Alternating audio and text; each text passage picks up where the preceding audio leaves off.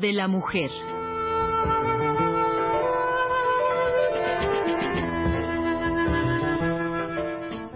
Por Elena Urrutia.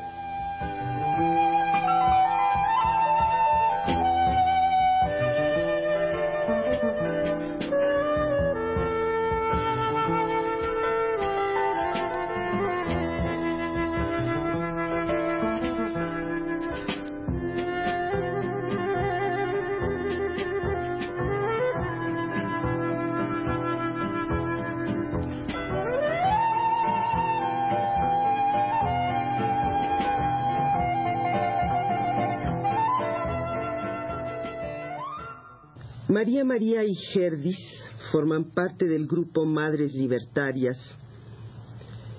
que hace muy poco muy pocas semanas eh, organizó un ciclo de conferencias. Eh, ¿Qué significa? ¿Qué entienden ustedes por madres libertarias? Nuestra idea es las mujeres reflexionando sobre sí mismas, sobre sus vidas, y sobre los espacios cerrados que tenemos que abrir, sobre los espacios cerrados en relación a nuestra propia creatividad, a nuestra propia productividad, al reconocimiento social que necesitamos como mujeres, como trabajadoras y como madres. Entonces, eh, lo de madres libertarias eh, las une fundamentalmente en el hecho de que son madres. Exactamente. Pero madres además en una circunstancia peculiar que se han quedado por razón de la ruptura de, la pareja, se han quedado a cargo de, sus hijos, ¿no es así? Sí, la idea incluso es que de algún modo nuestra concepción de madre soltera rebasa la concepción legal de la mujer que tiene un hijo sin haberse casado. La verdad es que la madre soltera es aquella que establece una relación con un hijo al que el padre no se le hace presente, no solo económicamente, que puede estar presente económicamente, pero hay otros aspectos de la existencia del hijo, de un ser humano, que no son cubiertos por la presencia del padre. Espacios afectivos, espacios de creatividad con el padre, de compartir sus juegos, de compartir sus angustias, sus temores y compartir simplemente la cotidianidad. El hecho de que el padre bañe al hijo, de que comparta con él la, la cotidiana rutina, está ausente en el caso de nuestros hijos y nos preocupa esa, esa carencia en ellos. Nos preocupa el hecho también de estar con una enorme responsabilidad sobre nuestros hombros y donde el padre no comparte esa responsabilidad. No solo es el hecho de compartir cotidianamente el baño y el alimento, sino todo el proyecto de vida y de educación de un ser humano. Y, y se ha llegado a esta situación fundamentalmente porque en el grupo de ustedes son mujeres que han decidido romper, eh, acabar con, con, la relación conyugal o familiar o, o, también se dan casos en que, en que son ellos los, los compañeros los que han acabado con esta relación. Sí, son los dos, son los dos casos. Eh, hay algunas mujeres que se han separado de sus compañeros eh, eh, porque la, la, opresión fue tan tan grave que la mujer finalmente se sintió convertido en un en un títere que ya de ella misma no quedó nada. Entonces ella optó por por, una liberación en el sentido de, su propia intelectualidad, su individualidad, eh, creatividad, o sea, en todos los aspectos. Y ahí viene un poco el nombre libertaria, ¿no? Pero también se dan los casos de que se han separado los hombres y han dejado a la, a la mujer completamente sola, moralmente, económicamente, y, o sea, en todos los aspectos y está sola con los problemas y, y, muchas veces no sabe cómo enfrentarlas. Y nosotros en el grupo nos propusimos brindarnos solidaridad, apoyo y tanto moralmente eh, como, como también en algunos casos legalmente. Como, como en todas estas situaciones, eh, supongo que cuando le toca, a la, en este caso a la mujer, vivir estas circunstancias, se siente que, que está sola, que su caso es el único, que ha fracasado de alguna manera con su proyecto de vida. Es muy frecuente que nos encontremos con compañeras que tienen incluso años de sentirse solas, de sentirse aisladas, sentirse el bicho raro, el borreguito negro, en fin, y no y en cuanto encuentran el grupo empiezan a comentar sus conflictos y empiezan a oírlos de nosotras es una situación de veras de una espacio, abren sus ojos, se sienten tan contentas de encontrar mujeres que comprenden su situación y que les dicen, tú puedes ser una mujer nueva. Tú puedes ser feliz y ser feliz con tu hijo, establecer relaciones nuevas y crearle a tu hijo, en la medida de las fuerzas de cada una, espacios en donde encuentren figuras masculinas que les permitan asumir un modelo masculino en el caso de los niños y un modelo masculino a seguir en el caso de las niñas, un Tal vez muchas veces el padre, el padre biológico en periodos no ha funcionado como el padre, digamos, o como el hombre más eh, positivo para el hijo, pero muchas veces después de la ruptura los padres asumen una nueva postura y empiezan a preocuparse por el hijo. En otras circunstancias, que también es muy frecuente, el padre se ausenta absolutamente y establece una nueva vida con otras relaciones y se olvida totalmente de que ha engendrado un ser humano y que está viviendo por ahí en esta ciudad y, y, no, no le preocupa, ¿no? O este padre de domingo que, que también debe de crear conflictos particulares en, en, en la, la, educación de los hijos, ¿no? Sí, pero fíjate que en realidad el padre de domingo, independientemente de las culpas que pueda tener como, como el padre que ve poco a sus hijos, si el niño está preparado y se le ha dicho vas a ver a papá este domingo y a mamá el próximo domingo y se habla abiertamente con el hijo, el hijo es capaz de gozar y de establecer una buena relación con el padre en esos espacios. Es bueno que el hijo tenga una casa, que tenga un espacio donde se siente en su cama, en su cuarto, donde siempre tiene alimento seguro y compañía segura. Y qué hermoso también poder compartir con el otro papá, ya sea la mamá o el papá, de vez en cuando en la semana.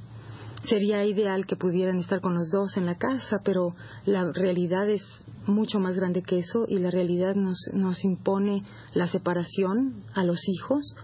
Entonces, eh, pues si lo ven poco, la, la, idea es que lo vean con una buena actitud, una buena actitud en donde no están eh, llevando como correas de transmisión las rabias de los padres o los conflictos de los padres, sino que establecen efectivamente una relación libre de, de los conflictos de los padres. Y esa es parte de la discusión, ser una madre sana, ser una madre que no transmite al hijo sus, sus odios y sus temores y sus angustias, sino que el hijo tiene sus propios odios, temores y angustias, y en la medida que una es capaz de resolverlos de una, el hijo aprende a resolver los suyos propios. Y en el caso de varias de ustedes, de este grupo, Madres Libertarias, han vuelto a, eh, a, llevar, a cabo una, una nueva relación eh, con una nueva presencia masculina que generalmente pues vive con, con el, el, hijo que no es de él. ¿Cómo, ¿Cómo se da esta nueva relación de, de este hombre, este padre postizo, digamos, o eh, los niños eh, reaccionan positivamente porque eh, sobre todo si se hable claramente con los hijos. Por ejemplo oye este vamos a salir este este domingo con, con un amigo mío entonces el niño reacciona positivamente dice que sí. Y porque un niño siente muy bien el ambiente, siente tensiones, siente, siente muchas cosas aunque no las expresa. Entonces, eh, depende de que cómo la madre o el nuevo compañero eh, reacciona. Por ejemplo, muchos, este, muchas eh, mujeres tienen miedo presentar a los hijos del nuevo compañero y no dice nada, entonces viene el nuevo compañero, el niño no está preparado, entonces sí, la primera reacción puede ser el rechazo, porque por celos o o simplemente porque no acepta otra figura masculina que el padre. Pero en, siempre cuando la mujer y el nuevo compañero hablen o, actúan de una manera muy natural, como que si no hay ningún problema, como que si no es una nueva situación, el niño eh, asimila inmediatamente la, la situación y muy positivamente. Porque también un niño, o por ejemplo cuando, cuando el padre siempre está ausente, eh, el padre tal vez eh, piensa que bueno pues al niño no le afecta todavía es muy chiquito no no piensa pero el niño siente muy bien y, y culpa aunque no lo expresa culpa también al padre y empieza a, a, castigarlo un poco, ¿sí? O sea, viene el padre dice, no, pues no quiero irme contigo, o, o simplemente en sus actitudes, ¿no? Que, se, que hace berrinches o que, que, simplemente no quiere irse con él. Y eso no porque la madre lo ha manipulado, sino simplemente porque el, el niño siente lo que está pasando y el niño castiga sin que, que alguien lo, lo tenga que manipular. Y la función del grupo Madres Libertarias se reduce exclusivamente a encontrarse solidarias, encontrar que hay solidaridad en otras mujeres que están en la misma situación en el momento en que están expresando sus problemas y sus conflictos o, o tiene algún otro algún otro propósito este este grupo? Sí, tenemos muchos eh, propósitos. Este, claro, ha sido un, el propósito principal, ¿no? Al principio empezamos así, fue fue hasta dijimos que era un poco como una terapia en grupo, ¿no? Que primero soltamos todo lo que lo que traímos adentro, nuestros conflictos, angustias y todo. Pero llega una fase en que uno tiene que empezar a trabajar, bueno, ¿qué queremos? Ya nos hemos ayudado moralmente, psíquicamente, ahora, ¿cuál es nuestro eh, próximo paso? Por ejemplo, pensamos en la, en la, eh, la concientización también de los hombres. Por ejemplo, el ciclo de conferencias tenía un poco este fin también, pero desgraciadamente solamente había un compañero de, de una de las integrantes del grupo que asistió. Todos los demás este, no asistieron. Eh, pero en fin, eso es nuestro propósito, concientizar a los hombres, invitarles a que participen, a que a, a, comprendernos, a nosotros, a respetarnos y sobre todo también a sus hijos. El otro propósito es la socialización de los hijos que, que em, eh, que apoyamos o fomentamos la, la, convivencia no solamente dentro de la familia sino entre todos este, los integrantes del grupo organizando excursiones fiestas eh, este, cursos de verano ¿no? para, para este, sacar al niño un poco de este aislamiento que ha, vivido durante la, fase de la ruptura el otro propósito y eso es más a largo plazo es eh, la creación de un centro de la madre soltera eh, con, si se puede, con guardería, con, con una asistencia social también. Y para este propósito establecemos un fondo económico, lo financiamos a través de bazares, colectas eh, y propias aportaciones de las integrantes. Y también tratamos de, establecer contactos con, varios, este, con varias instituciones para ver si no hay una cooperación eh, también económica y eh, para ayudar eh, sobre todo a la madre soltera, que, que es un problema muy grave aquí en México, que, que se encuentran solas, que no, no tienen ninguna, ninguna ayuda, no saben a dónde acudir, entonces nosotros podríamos ayudarles un poco, canalizarles y decir, mire, ahí puedes obtener esta ayuda, allá, esta, en fin, guiarla un poquito, ¿no? María, tú querías uh, decir algo sobre la ruptura de la familia. Sí, una de las cosas que creemos que realmente nos ha ayudado muchísimo, no solo a nosotras, sino a los hijos, ha sido entender qué significa la ruptura de la familia, entender qué significa para, para una, para el compañero y para el hijo, cómo la ruptura se convierte en una muerte, en un fracaso terriblemente duro de, de asimilar. Después de haber emprendido un proyecto con una gente a la que amas y en donde tienes un proyecto de vida, de envejecer con la gente, de tener hijos, de hacer una vida maravillosa, resulta que después de unos años la relación no funciona y que en vez de ayudar a los individuos que la forman, los está lastimando. Entonces, el aceptar la ruptura, cuando la ruptura se da cuando te separas de la gente, la sensación de, de que te pierdes en un marasmo de sentimientos es muy dura. Y sí nos ha servido mucho el reflexionar sobre las distintas etapas que vive el individuo en relación a la ruptura cómo uno niega que la ruptura era importante o que la relación era importante y cómo después de la fase de negación empieza una rabia y un odio muy profundo hacia el compañero, hacia la propia relación. Y en la medida que se supera esta etapa aparece el gran dolor, el dolor, la pena, el llanto, la depresión y cómo ha sido importante para todas nosotras vivir plenamente esa depresión llorar de veras y, y dolernos porque hemos puesto una cantidad de tiempo, de energía, toda nuestra disposición y nuestra creatividad ahí inmersa.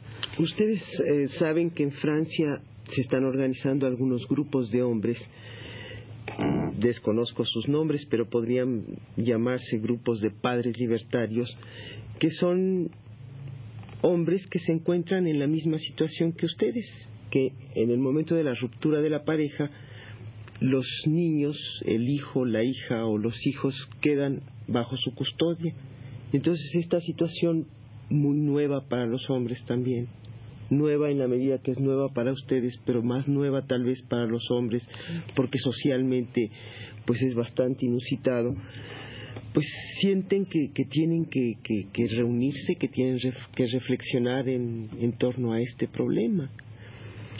Y respecto a las conferencias, a, este ciclo de tres conferencias, ¿de qué trataron las conferencias? ¿Iban dirigidas a, a un público abierto? Eh, en, que probablemente se iban a encontrar ustedes a otras mujeres que estaban en sus mismas condiciones y que se les iban a unir. Sí, exactamente así fue. fueron tres conferencias en total. La primera sobre la ruptura de la familia, la segunda sobre la educación de los hijos eh, en el la interrelación entre el núcleo familiar, em, escuela y medio ambiente. Y la tercera conferencia fue sobre la situación legal, es decir, los derechos y las obligaciones de los padres. Em, las conferencias fueron muy bien eh, frecuentadas y nos, eh, después de terminar eh, la tercera conferencia llegaron al grupo como 12 mujeres a nosotras platicando y con un alivio realmente impresionante vinieron hasta llorando de felicidad de que finalmente encontraron a alguien con quien este platicar sus sus problemas. Chervis, perdón, el tiempo se nos ha ha terminado, pero ustedes tienen un teléfono a donde pueden llamarles. Eh, se reúnen una vez a la semana, ¿no es así? Los lunes a las nueve de la noche. ¿Y el teléfono es el 516-0819. Y los lunes se les puede llamar a aquellas personas que estén interesadas en tener una información o en formar parte del grupo, pueden hacerlo. ¿no? Exactamente. Muchas gracias.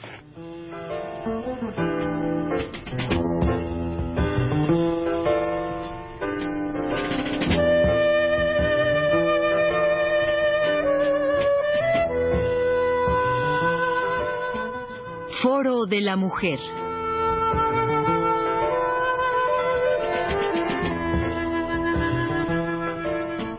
Por Elena Urrutia.